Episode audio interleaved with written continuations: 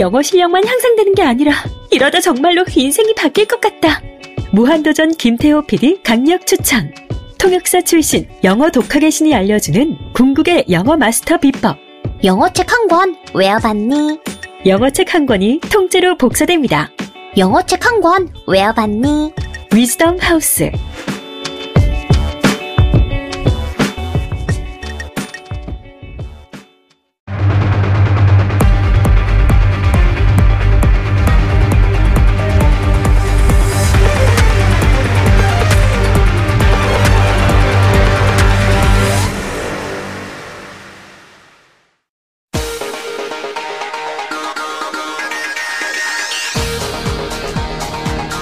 오후를 확 뒤집겠습니다. 혼란의 시대, 분나는 국민의 대변자 정봉주입니다.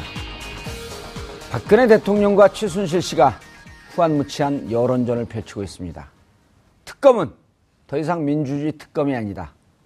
국가 정체성 수호를 위해 노력했다는 두 사람의 주장. 대한민국의 민주주의 가치를 송두리째 흔들어 놓은 그들이 과연 민주주의를 논할 자격이 있을까요? 야심차게 펼친 이번 여론전도 어쩐지 빗나간 것 같습니다. 1월 26일 목요일 정봉주의 품격시대 시작하겠습니다.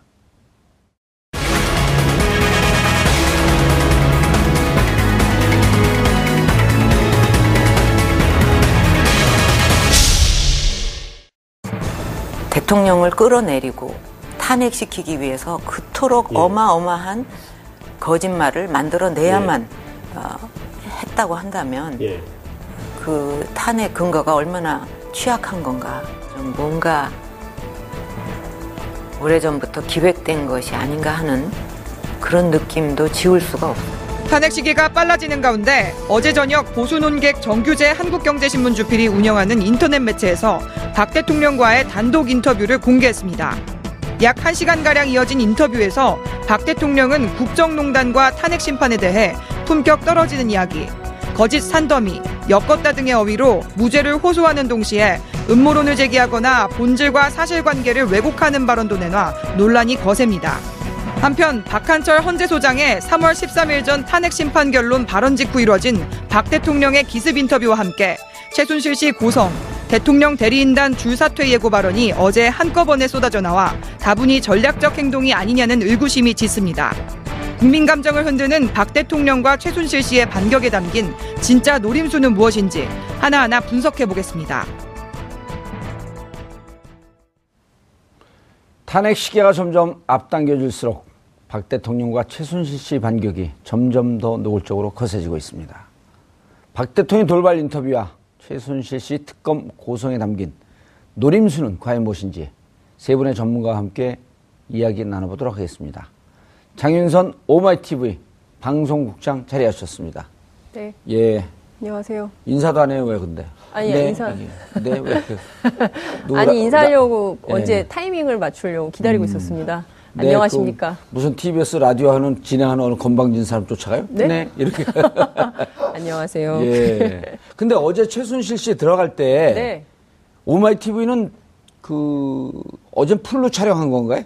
아니요. 그 원래 특검에서 예. 그 증인들이나 참고인이나 아니면 이제 그 특검 수사를 받으러 가는 사람들을 미리 알려주고 원래 최순실 씨의 경우에 언제 들어온다는 메시지를 주기로 했는데요. 음. 그게 안 온 상태에서 현장에 대기하던 기자들만 아, 촬영을 예, 예, 기자들만 촬영을 했고 어제 밤에도 어, 11시 56분에 나갔거든요. 그래서 어제 현장에도 4개사가 촬영을 했습니다. 음. 어제 밤에 나가는 거 저희는 찍었습니다. 아, 네. 그렇군요. 네. 아니, 헌재 보면 늘 헌재 이 출석하는 분들 네. 취재할 때 보면 박종호 기자가 네.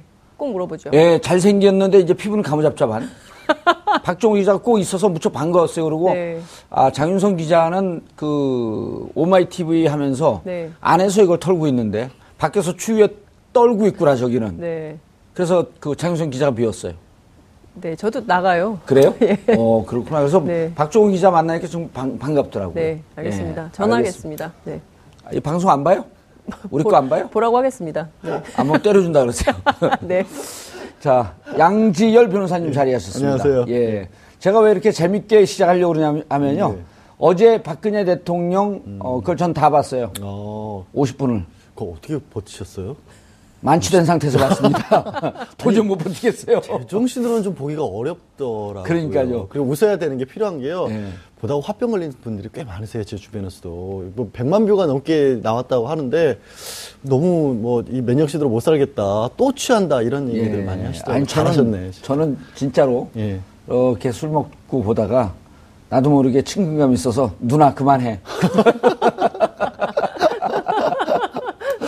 어우, 그, 아무나 부를 수 없는 호칭인데, 예, 누나. 전 아무한테나 막 부릅니다. 어, 알겠습니다. 차지현 교수님 자리하셨습니다. 예, 안녕하세요. 문서로 봤나요? 쭉 그 자료 화면을 다 보셨나요? 저는 못 봤습니다. 기사만 봤죠? 예, 기사만 봤어요. 예, 비유가 별로 안 좋으실 것 같아요. 아, 그거 그래서 못 봅니다, 그 끝까지. 예상을 했던 건가요, 제가 그러면? 예, 아니 진짜 보기 힘들어요. 예. 어, 근데 아주 우호적인 사람하고 제가 같이 봤거든요. 예. 창피하다 그러더라고요. 진짜로. 그 지지했고 그분을 찍었고 보수라고 자부하는 분과 술을 먹으면서 같이 봤는데 창피하다. 저도 어제 사실은 뭐 관심 이 있어서 한번 네. 그 스마트폰으로 접속을 했더만 접속이 안 되더라고요. 아. 어제 뭐 많은 분들이 아마 어쨌든 간에 이거 지지하든 안 하든 대통령이. 어떤 이야기를 할까 그 부분에서 많은 사람들이 시선을 끈 거는 사실인 것 같아요. 알겠습니다. 왜 했대요, 근데? 정말 궁금하지 않아요? 그- 청와대 관계자도 모르더만요. 그러니까요. 청와대 관계자들 오늘 기자들이 그 인터뷰 성사의 배경에 대해서 물어봤지만 누구도 명쾌하게 해명을 못했는데요. 예. 어쨌든 어제 인터뷰를 했던 기자의 설명은 변호인단 측에서 주선을 했다라고 이야기를 합니다. 뭐 그랬을 수 있다고 생각해요. 정규재 씨 그분이 정, 정식으로 한국경제 기자인가요? 아니면? 한국경제신문의 논설 주간이죠. 논설 논설 위원. 주간. 예. 음. 그러니까 지금 많은 사람들이 궁금해하는 것이 그러면 신문에 하든지 아니면 한경 TV도 있는데 텔레비전 방송으로 하든지 굳이 1인 방송을 음. 빌어서 한 이유가 뭐냐. 어, 이런 언론의 궁금증이 지금 있는 것이지요. 예. 근데 이제 어찌됐든 대통령이 특정 매체를 선택해서 인터뷰를 한 가장 큰 이유는 원래 이제 설 연휴를 앞두고 전체 기자간담회를 한다, 뭐 끝장 인터뷰를 하겠다. 계획이 있었다 그랬죠? 예, 뭐 그런 얘기가 있었어요. 그러니까 청와대 차원에서 이제 그런 기획을 하려고 했었는데 혹여라도 어, 질의응답 과정에서 막 얘기하다 보면 또 말실수라는 게 있을 수 있기 때문에 그것보다는 대통령에게 우호적인 한 매체를 정해서 어, 인터뷰를 하는 게 좋겠다라고 선택했을 수 있고요.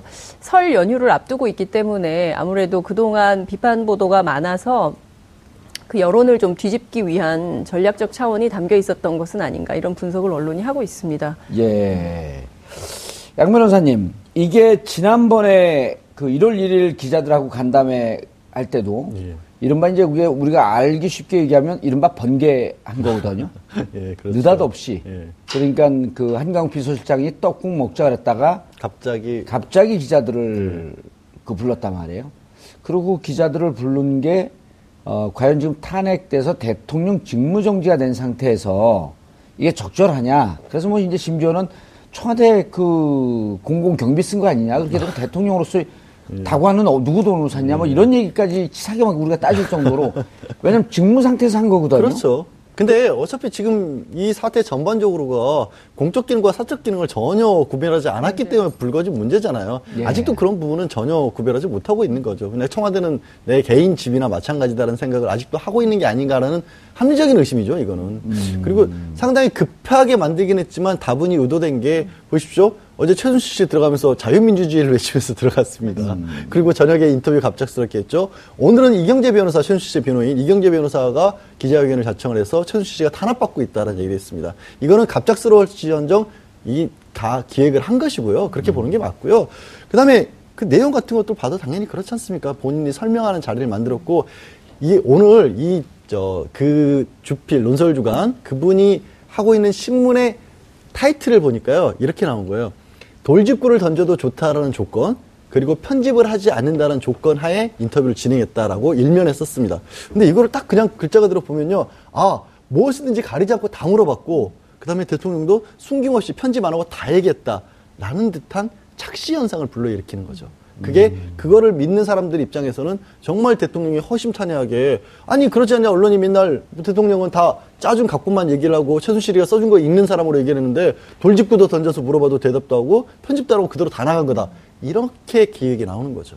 예. 차 교수님. 예. 최순실 씨가 어제 몇 시에 출석을 했나요? 특검에?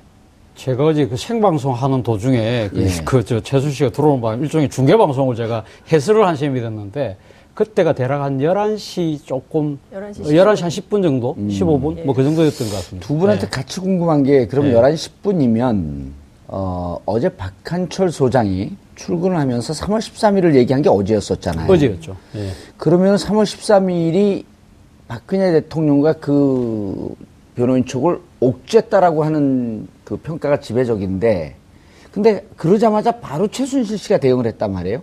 미리 사전에 좀 준비돼 있던 거로 보시, 보시나요? 아, 박안철 느닷없이 대응한 예. 거로 보기엔 너무 기민하게 그렇죠. 했거든요. 그러니까 박안철 헌재 소장과의 그런 고리 자체는 분명하지는 않습니다. 분명하지 아, 않지만 분명하지. 그러나 청와대하고 최순실 씨하고는 어떤 식의 교감은 있지 않았을까. 음. 최순실 씨 어제 제가 보니까 내리는데 보니까 마스크를 안 쓰고 그리고 또 이 호송차 자체도 안으로 들어서 된 것이 아니라 바깥에 멀찌감치 됐어요. 그럼 동선이 길어지잖아요.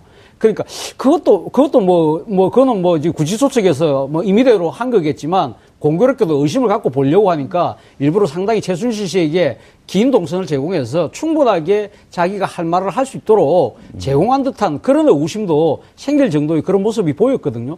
그리고 지금 아까 박한철 소장이 그렇게 이야기한 부분에 대해서 바로 이 그 바로 그 대법률 대리인단청에서 심 그러니까 현재 심판 자체가 불공정하다. 그럼 우리 못 한다. 그런 식으로 우리 언제든 물러날 수 있다는 식으로 얼음장을 딱 놓는 거 이런 걸 보면 근데 그 전날 공교롭게도 법률 대리인단이 대통령하고 상당히 상당 시간을 만났습니다. 만났기 때문에 아, 그러니까 오늘 26일이니까 예, 25일 날 20 마지막 심리가 있었고 예, 25일 24일 날 입사 청와대에 가, 청와대 들어가서 법률 대리인단이 대통령하고 상당 부분 오랫동안 이야기를 해본 부분이 있거든요. 그렇기 때문에 아마 뭐 박안 그 헌재가 돌아가는데 나름대로의 내용을 캐치하고 난 뒤에 아마 헌재 소장이든 누군가가 그런 이야기를 하면 우리가 이런 식으로 대응을 하고 거기에 맞춰서 그러면 예를 들면 최수 씨한테도 뭐 메시지를 전달하고 뭐 박근혜 대통령은 또 자기 나름대로의 언론 플레이를 하고 그런 하나의 그 음. 시나리오가. 치밀한 시나리오가 알겠습니다. 작동하고 있는 것이 아니냐는 것이 합리적 의심 아닐까요? 예, 알겠습니다. 어, 말씀 계속 이어가기 전에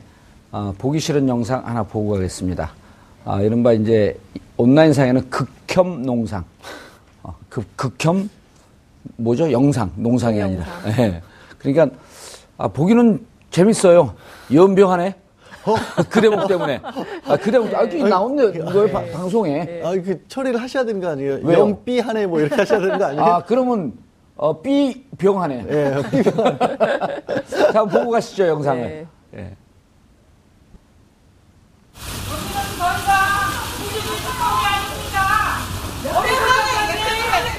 최순실 씨 여전히 강한 투사 받고 있다 생각하십니까? 아니, 저렇게 최순실 씨 당당하게 준비가 딱 돼 있는 것 같아요. 예?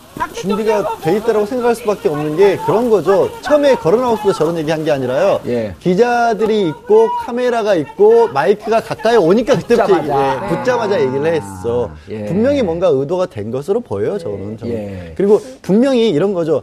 굳이 자유민주주의, 다른 억울한 것도 아니고 자유민주주의를 꺼냈다라는 거는 정치적 의미를 부여를 하겠다는 거거든요.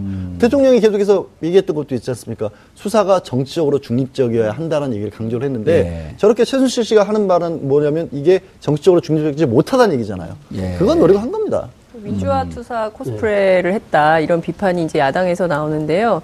그 청소 노동자 인터뷰를 했어요 기자들이. 예.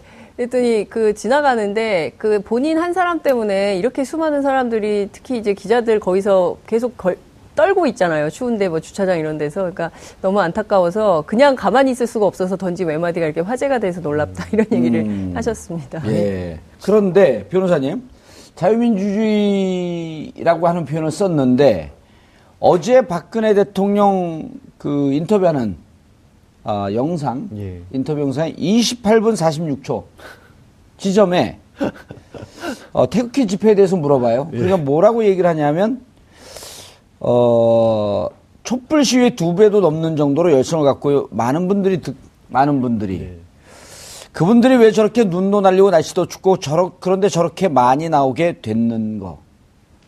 그것은 자유민주 체제를 수호해야 한다. 법치를 수호해야 한다는 생각에서 요 얘기가 나오거든요. 그렇죠. 그래 둘이 싱크로율 100%. 아니, 이건 준비된 거거든요. 그렇죠. 근데 법치를 수호하고 자유민주주의를 수호하기 위해서 그분들이 나오셨으면 그 반대쪽에 있는 촛불을 든 분들은 그럼 뭐죠? 아, 법치를 수호하고 자유민주주의를 수호한 거죠. 예. 거꾸로. 예? 앞뒤가 바뀐 거예요. 아니 정말 자유민주주의를 수호하게 나오셨으면 촛불 집회에 대해서는 정반대 의미를 하는 거고 음. 대통령이 어제 그 인터뷰의 그 가장 큰 주제 중에 하나는 자신을 엮기 위해서 오래전부터 기획됐다라는 거 아니겠습니까? 그럼 그 오래된 기획에 넘어가서 이 촛불을 드셨다 다 속아서 나왔다라는 얘기 아니겠습니까? 그러면 그 분들은 뭘 하겠다는 거 대통령을 엮어서 체제를 전복시키는 사람들에게 속았다는 얘기잖아요. 예. 그 누군가라고 콕 집어서 얘기를 하진 않았지만 그 누군가는 내란 선동을 했다는 얘기예요. 어마어마한 주장을 한 거예요, 사실은 대통령이. 위험한 발언. 위험한 발언이죠. 아니 어떻게 일국의 대통령을 엮어서 그 자리에서 물러나도록 하기 위해서 그런 일을 꾸몄다 누군가가 오래전부터 기획을 했다? 그거 그거 당장 수사하는 해야 되는 거 아닌가요? 그렇죠. 진짜라면? 예. 그래서 놀- 너무 놀라운 얘기였어요. 음, 차 교수님. 예. 누군가가 오래전서부터 기획한 것 같다. 네. 그러면 그 누군 그 기획할 때는요. 이미 지난해 7월 이전에 최순실 게이트가 터지기 전에는 언론도 장악하고 있었고 경찰, 검찰, 국정원 다 장악하고 있었고 절대적인 힘을 갖고 있었거든요. 그렇죠. 그러면 그 힘을 뛰어넘을 수 있는 누군가의 기획은 그건 우주의 힘밖에 없거든요. 그러네요, 논리적으로. 그러면 예, 예, 예, 그럼. 우주의 예. 기획이라고 하는 것은 예. 이것은 자연의 섭리거든요. 예. 그럼 자연의 섭리에 의해서 탄핵된 거 맞네? 그런 거 아닌가요? 뭐, 뭐 논리적으로는 그렇게 지금 뭐 이야기가 진행될 수 있네요. 예. 근데 지금 사실 그 지금 기획됐다는 부분 자체가 저는 뭐 촛불 민심이나 이런 게 기획됐다는 부분에 대해서 이게 대해서 지금 수용할 수 있는 국민이 과연 몇 퍼센트 될까요? 천만이 어떻게 기획돼서 그렇죠. 나옵니까? 음. 이말 그대로 손바닥으로 하늘 가리기 아닙니까? 근데 사실 기획된 부분은 어제 대통령과 어떻게 보면 최순실 씨의 이걸 돌발 행동 자체가 저는 기획됐을 가능성이 높다. 음. 아까 뭐 지금 뭐 법치라든지 자유민주주의라는 그런 공통 단어가 있다지만 정말 공통 단어가 한마디 또 있습니다. 경제 공동체. 예. 최순실 씨 그랬잖아요. 저 경제 대, 박정, 박근혜 대통령과 자신을 경제 공동체로 엮, 그, 그 하기 위해서 특검이 압박을 하고 있다. 그렇게 공개적으로 이야기를 했잖아요. 예. 그리고 대통령도 공동 공동 어, 경제 공동체에 대해서 엮은 거다. 그 강력하게 이야기를 하면서 이, 이 경제 공동체 부분을 강하게 질타를 했죠. 경제 공동체라는 부분이 왜 그렇게 중요합니까? 두 사람이 사실 이 공동 지갑을 같이 쓰고 있다, 지갑을 같이 쓰고 있다고 한다면 최순실 씨가 득한 이득은 대통령의 그 득으로 기결되기 때문에 둘다 둘다 뇌물죄가 적용되는 부분에 있어서 이걸 지금 빠져나가기 위해서 두 사람이 아주 강하게 주장하는 거 아닙니까? 근데 하나의 허점이 있어요. 그러니까 예. 최순실 씨는 여전히 특검이 자신에게 강하게 압박을 하고 있다는데 박근혜 대통령 그랬어요. 특검에서 경제 공동체는 자신들도 말이 안 되는지 그렇게 표현은 안 했지만 뉘앙스는 특검이 그걸 철회했다고 하는데 특검 철회한 적이 없거든요. 공식적으로. 철회한 적 없죠. 예, 그렇기 철회했으면 또 최순실 예, 아마- 씨가 왜 이렇게 소리를 어, 질렀겠어요? 그렇죠. 그러니까 이거는 좀 뭔가 엇박자가 났는데 음. 경제 공동체라는 부분의 이 중요성 그 부분에서 똑같이 인식을 하고 있는 건 사실인 거죠. 그렇죠. 예. 뇌물죄에 대한 두려움이 두려움을 갖고 있었던 거고 예. 이거에 대한 두려움이 있었다라고 한다면 뒤에서 법률적 조력자가 그렇죠. 지시했을 가능성이 예, 있다. 예. 그러니까 오래전서부터 기획한 사람도 그 변호사들이네요.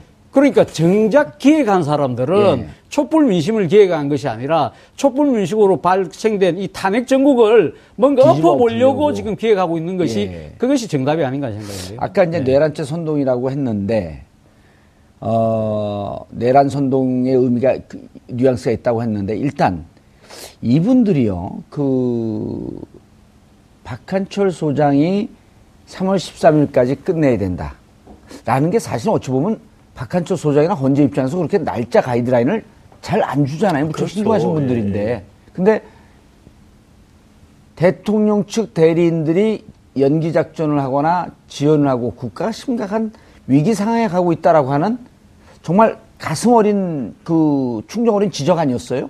그럴 수밖에 없죠. 예. 그리고 너무 뻔히 보이잖아요. 증인 신청 39명이 했는데 그 39명 증인들 보면 이 사건하고 관련도 안 돼 있는 사람도 있고 조홍천 의원 같이 내부에게 폭로했던 사람도 있고 그다음에 기업의 피해자라고 주장하는 기업 대기업 재벌 회장들도 들어가 있고 이러다 보니까 그리고 이미 헌법재판소에서 아 검찰 수사 과정에서 받은 조서들만으로 충분하다고 충분하다. 판단을 내린 사람들까지도 신청을 한단 말이에요. 예. 그럼 헌재가 보기에 헌재 재판관들이 보기에는 이건 법정을 못 오간다라고 느끼는 거죠. 음. 그렇기 때문에 박한철 헌재 수장도 정말 이례적으로 그 말씀을 하신 거예요. 왜?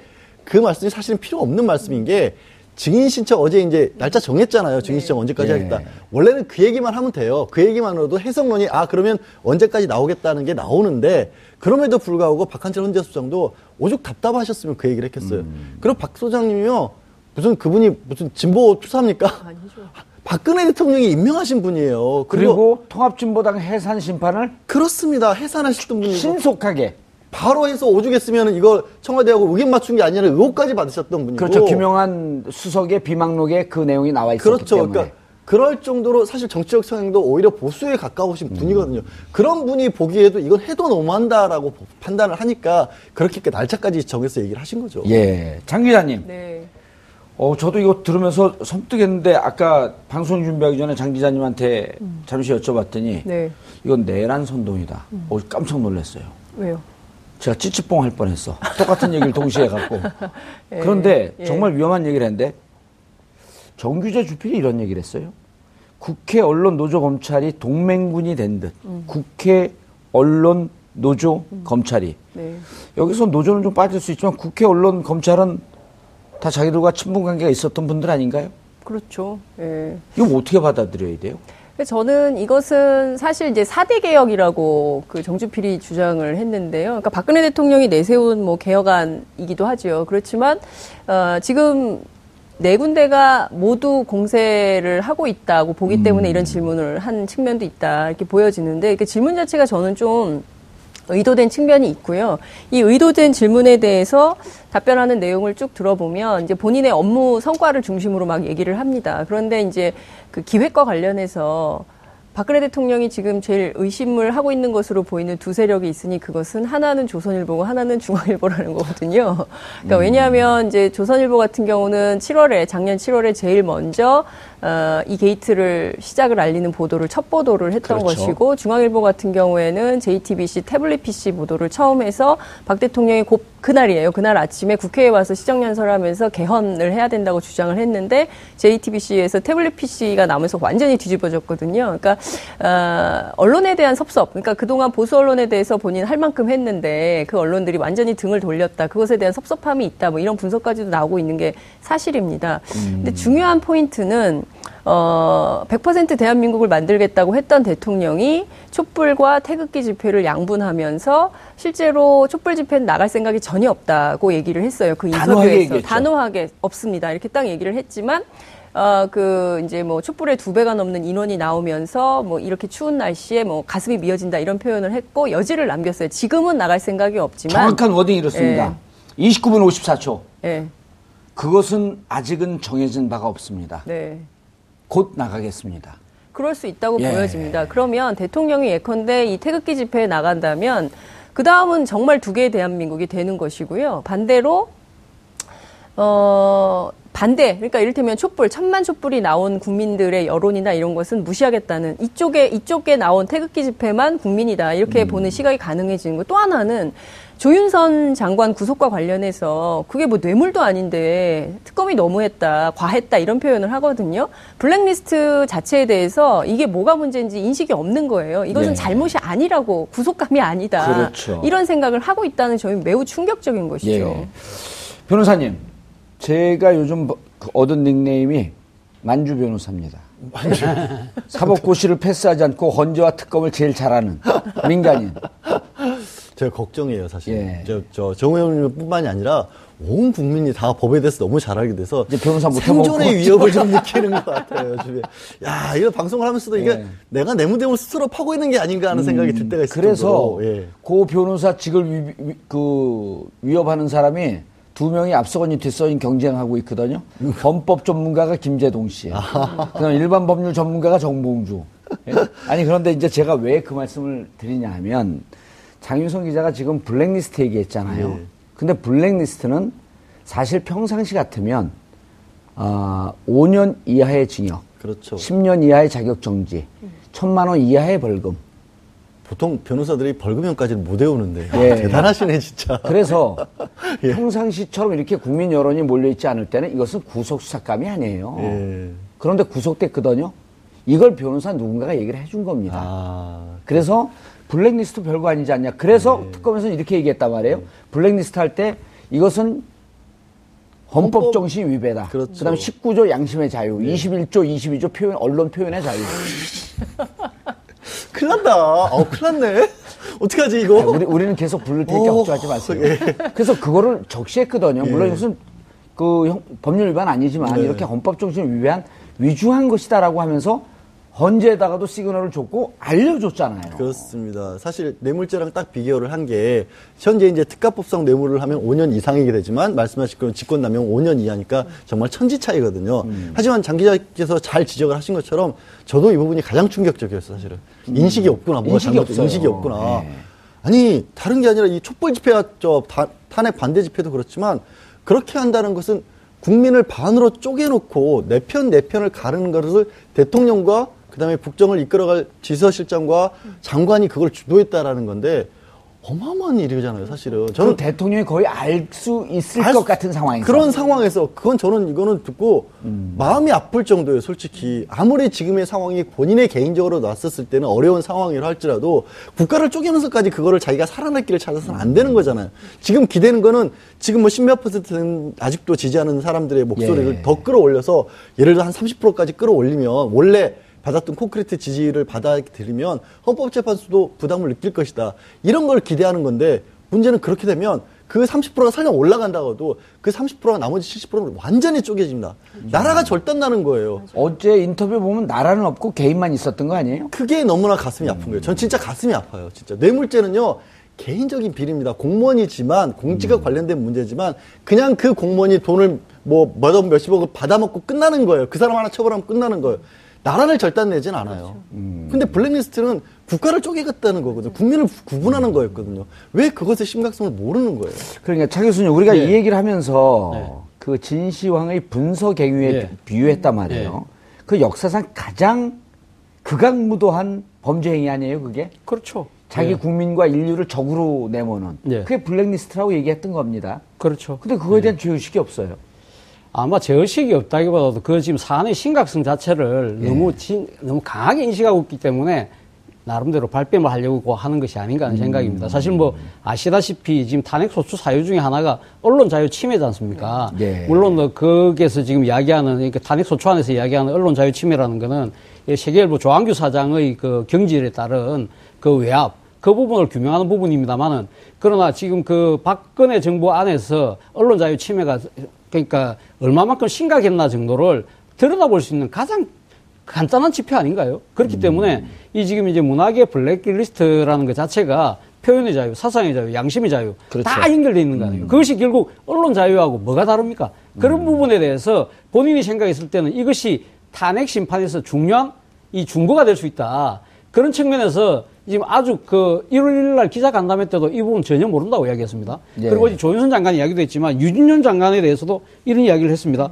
장관으로 재직할 때 한 말과 퇴임할 때 말이 달라서 개탄스럽다. 개탄스럽다. 예. 그런 이야기를 했습니다. 일종의 진실 게임으로 몰고 가는 거거든요. 그렇죠. 그렇기 때문에 지금 유진용 전 장관은 어제 그 헌, 법재판소에 가서 이야기를 했지 않습니까? 그 실제적으로 그런 일이 있었고 자기가 물러나기 전에 물론 때문에 물러난 측면이 분명히 강합니다만 대통령에게 이런 식으로 해서는 안 된다. 분명히 이야기를 했다는 거 아닙니까? 예. 그럼 뭐 기자들한테도 이야기했고 헌법재판소에 가서도 이야기할 정도인데 이 정도의 신념이 확신한 분이 이 주무장관으로서 그 부당한 부분에 대해서 왜 공개적으로 그러니까 대통령한테 말을 못했을까요? 대통령 꼬리 내렸을까요? 저는 그렇게 음. 보지는 않습니다. 예. 유진영 장관이 어떻게 살아왔는 건 알만한 국민은 다 알만한 음. 다 알지 않, 다 알지 않습니까? 예. 그렇기 때문에 박근혜 대통령이 지금 이 블랙리스트 부분에서 강하게 이렇게 이, 이 뭡니까 부인을 하는 모습 자체가 저는 심각성을, 심각성을 오히려 음. 더잘 알고 있기 때문에 그렇게 하는 것이 아닌가. 예. 유진용 장관은 2014년 6월 퇴임하면서 어, 여기에 반대했던 1급 공무원들이 날아가는 모습까지 같이 보면서 이런 얘기를 했다고 그래요. 언론 보도에 따르면 어, 기록들을 잘 챙겨라. 그 함의가 많거든요. 지금은 그렇죠. 우리가 말할 수 네. 없지만 언젠가 이것에 대해서 진실을 얘기할 시기가 올 것이다. 그러니까 그 전에는 옥죄어서 말을 못했지만 분명히 이런 얘기를 할 것이다라고 하는 복선은 있었던 거거든요. 아마 유진용 장관 정도의 그 경륜이라고 한다면 당장은 자신이 그렇게 이야기를 하지 않지만 어느 정도 정권의 말기가 가면 이러한 여러 가지 폐해들이 예. 드러나게 되면 예. 본인이 그때서 이야기를 해서 이 바로 잡을 수 있을 거라는 아마 일말의 기대 같은 걸 갖고 있지 않아 하는 생각입니다. 예. 진짜 말씀하셨을 때 예. 분석경비라는 표현을 쓰셨고 저도 그 표현을 썼는데 그 그렇게 생각하실 수 있는 것 같아요. 야 진시황 때 그때는 정말 책 불태우고 선배들 진짜 구덩이에 몰아넣어 죽인 건데 그 정도까지 그 정도까지라고 하는데 실제로 그런 정도인 게요. 출판계들 굉장히 열악한 거 아시지 않습니까? 예. 본인의 어떤 뜻에 맞지 않는 책들을 내놓는다는 이유로 출판사업 지원도 끊었고 마다못해 그 사람들에게만 지원을 끊는 게 뭐가 좀 어색하니까 세종도서 같은 거 아예 없었거든요. 음. 근데요, 그게 다른 것도 아니고 1년에 몇 선정을 해가지고 책 천만 원어치를 사주는 겁니다. 음. 천만 원을 주는 것도 아니고 음. 책 천만 원어치를 사주면 거기서 출판사 몫이 어느 정도 떨어지고 작가한테 인세 한 10% 정도가 가는 거예요. 그렇죠. 근데 책 한 권 쓰기 위해서 물론 의원님은 뭐 베스트셀러 작가시니까 음. 그 고충은 모르겠지만 6개월 1년 걸려가지고 한 권 써가지고요 남는 인세 출판사에 떨어지는 거 맞습니다. 생존권을 네. 위협한 거예요 실제로. 그렇죠. 그거 하나 그거를 바로... 잡고 너 네가 우리가 원하는 대로 글을 써라. 그러니까요. 음. 그거 그 정말 푼돈 가지고 사람들의 생사 여타를 좌우했던 거예요. 실제 음. 심각한 문제예요. 예. 제가 이 얘기를 꼭 해야 될 것 같은데요. 그러니까 어제 유진용 장관이 헌법재판소에서 와서 했던 얘기 중에 핵심인데 그 세월호 당시 참사 당시에 대통령이 해경 해체해야 된다고 했었잖아요. 근데 관련해서 국무위원 회의할 때 이것은 대통령이 독단적으로 결정할 문제가 아니고 국무위원들끼리 상의를 해야 된다. 이런 얘기를 했다는 거예요. 물론 이제 국무위원 총사퇴해야 되는 일이다. 이런 얘기를 당시에 해서 논란이 되기도 했었는데 이 발언에 대해서 박근혜 대통령이 역정을 내면서 뭐라고 얘기를 했냐면 내가 대한민국의 모든 사람들의 의견을 들어야 돼요. 이런 얘기를 했다는 겁니다. 그, 그 말에 굉장히 충격을 받았다는 거예요. 그러니까 대한민국의 모든 사람들의 의견을 듣지 않겠다는 거죠. 음, 그러니까 이미 자기를 지지하는 사람들의 국민 거예요. 듣겠다. 그러니까 본인을 지지하고 본인 얘기에 찬동하는 사람들만 국민인 것이고 그밖에 국민은 국민이 아니다라는 인식이 2014년 6월에도 있었다는 것이고요. 또 하나는 그 블랙리스트가 본격화, 그러니까 김기춘 비서실장이 임명이 된 후에 블랙리스트 요구가 본격화되는데 그때 뭐라고 얘기가 들어왔냐면 예술인들을 응징해야 된다. 그리고 음. 불이익을 줘라.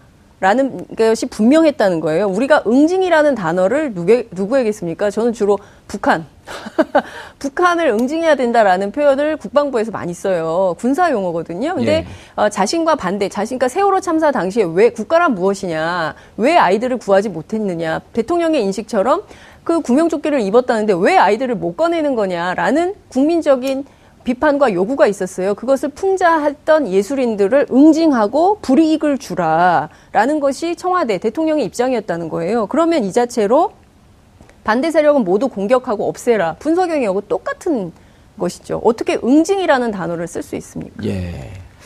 지금 장 기자님이 좋은 말씀 하셨는데, 그, 안종범 수석의 노트를 보면요. 이런 표현이 나와요.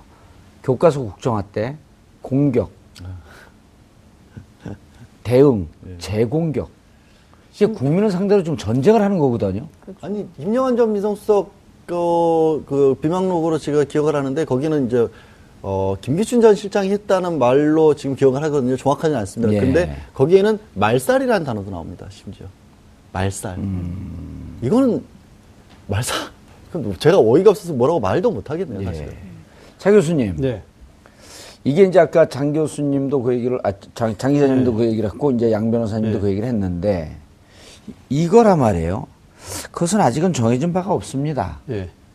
태극기 그 네. 이른바 극우 집회에 나가는 네. 부분에 대해서 나가겠다는 거거든요. 가능성은 뭐 충분히 저는 있다고 봅니다. 근데 이렇게 나가게 되면 네. 유혈 사태랍니다.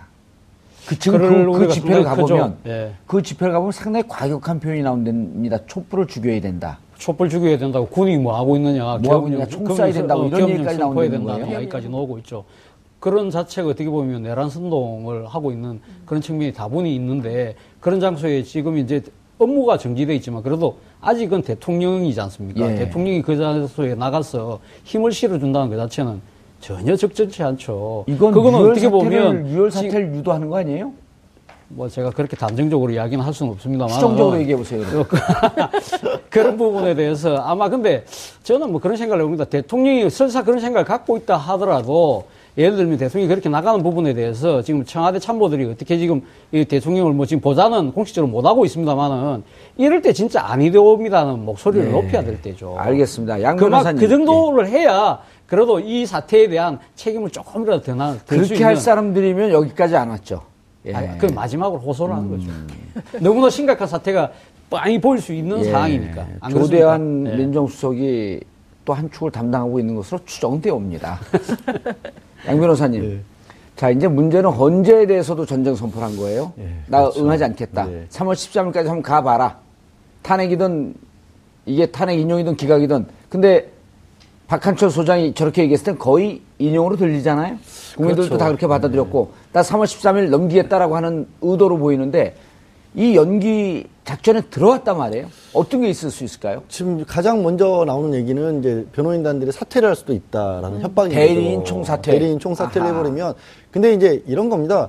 형사 재판 절차를 준용을 하게 되기 때문에 예. 대리인이 없을 경우에는 단적으로는 국선 변호인 선임해버리면 되는 건 국선 대리인을. 대리인을 극단적으로는 그렇게 할 수도 있고 헌법재판소에서 변호인을 반드시 써야 하는 이유는요. 이게 방어권 보장용이 아니고 헌법재판이라는 특별한 재판이기 때문에 이게 법적으로 이론적으로 정비가 된 의견서만이 헌법재판소에 전달돼야 한다는 재판관들의 편의를 위한 규정이에요. 사실은 법조계에서는 이 규정이 악법이라고 하는 그런 규정이거든요. 아. 그래서 변호사 없이도 판단은 가능해요. 다만 정치적 후폭풍이 유- 좀 있을 수 있기 때문에 헌법재판소도 제가 말씀드린 그런 방법을 쓰기는 좀 어려워 보이고 두 번째로 정말로 걱정되는 아, 두 번째는 또 하나 수 있는 게 사퇴를 하고 바로 신임 대리인을 안치겠다. 예. 이러면 자연스럽게 지연이 되는 거잖아요. 그것까지 아예 막을 수 신임 대리인이 서류를 보는 시간을 좀 달라. 그렇죠. 처음에 헌법재판소 처음 나왔을 때 이번 대리인단으로 서류 안 보고 나와서 강균원 재판관한테 나도 보고 온 걸 왜 안 보고 나왔냐 비난을 받았잖아요. 근데 신임 대리인이 들어와서 똑같은 걸 해서 일주일만 더 주세요, 이주일만 더 주세요 할 수 있거든요. 음. 거기에 또 가장 마지막으로 변론을 종결합니다. 종결로 재판 끝났고 이제 결정 못 씁니다. 2주 들어갑니다. 갑자기 대통령이 나타나서 나 마지막으로 한마디는 해야겠다. 근데 그거를 헌법재판소에서 안 들어주기가 힘들잖아요. 어쨌든 10%가 넘는 사람들이 지지를 하고 있고 어쨌든 대통령인데 당사자가 나와서 말하겠다는데 안 들어줄 수는 없잖아요. 날짜 잡습니다. 3월 10일 날 예를 들어 당해진 정해진 당일날 몸이 너무 아파서 못 나오겠습니다. 이래버리면 정말 골치 아파지는 거죠. 그런 가능성들은 아직 있긴 있어요. 하지만 헌법재판소 재판관들도 그런데 막는 방법들은 또 생각을 할 겁니다. 저보다 훨씬 뛰어난 분들이니까. 최악의 상황으로 가고자 하는 그런 의도를 그냥 점점 상황을 최악으로 만들려고 하는 그런 의도가 보이잖아요. 그러니까 그게 저도 아까 블랙리스트도 마찬가지지만 그런 극단적인 상황을 연출을 해서 거기서 어떻게든 정치적인 노림세, 정치적인 회복세를 만들려고 한다는 게 너무 싫다라는 거예요. 그게 너무 보이니까. 예. 왜 지금도 국가 비상사태 아닙니까 사실은 예. 얼마나 서민들 어려워하고 있습니까 경제 때문에 나라가 지금 운영이 제대로 안 되고 있는데 그걸 더 심각한 사태로 갈- 끌고 가겠다라는 거잖아요. 알겠습니다. 간단하게 어제 최순실 씨 조사에서 묵비권을 행사했나요? 아니면은 그 뭔가 답변을 했나요? 특검 조사에서. 어제 그 오전 11시 15분에 들어와서 오후 2시 전까지 변호인 접견을 하고요. 예. 오후 2시부터 어, 자정, 그러니까 11, 밤 11시 56분에 이제 나갔으니까 그 사이에 이제 조사는 있었는데 계속 묵비권을 행사를 했고요. 오늘 아침에 9시 이전에 들어왔는데 지금까지도 묵비권을 행사하고 있다는 게 앞서 오후 2시 30분에 이규철 특검보 브리핑의 내용이었어요. 예. 아무 말도 안 하고 있는 거죠. 음. 그런데 이제 범죄 방어권 차원도 있지만 예. 범죄 사실을 확인하는 과정이기 때문에 네. 당신이 여기서 소명을. 해봐라. 예, 예. 근데 묵비권 하면 인정하는 거로 하고 넘어가는 거 그렇죠. 아니에요? 예. 음. 그러니까 이미 그러니까 특검보 브리핑에 따르면 이미 전부 다 이제 조서가 있고 그 관계자들이 전부 소명된 것이기 때문에 그렇습니다. 그리고 이제 구속된 이대와 관련해서는 구속된 사람들이 많이 있기 때문에 증거 자료는 너무나 많아서 꼭 최순실 씨가 어, 진술을 해야만 되는 것은 아니다. 뭐 예. 이런 입장을 얘기를 하고 있죠. 예, 알겠습니다. 아, 박근혜 대통령의 기자회견 그리고 최순실 아, 씨의 전문 용어로 샤우팅. 어, 국가는 어, 점점 더 혼란에 빠져 있는 것 같지만 헌재와 특검은 또 이런 상황을 아, 제대로 잘 파악하고 있으리라고 믿습니다. 한 발 더 깊이 들어가는 시사 분석. 여러분은 지금 생, 생방송으로 진행하는 정봉주의 품격 시대와 함께하고 계십니다.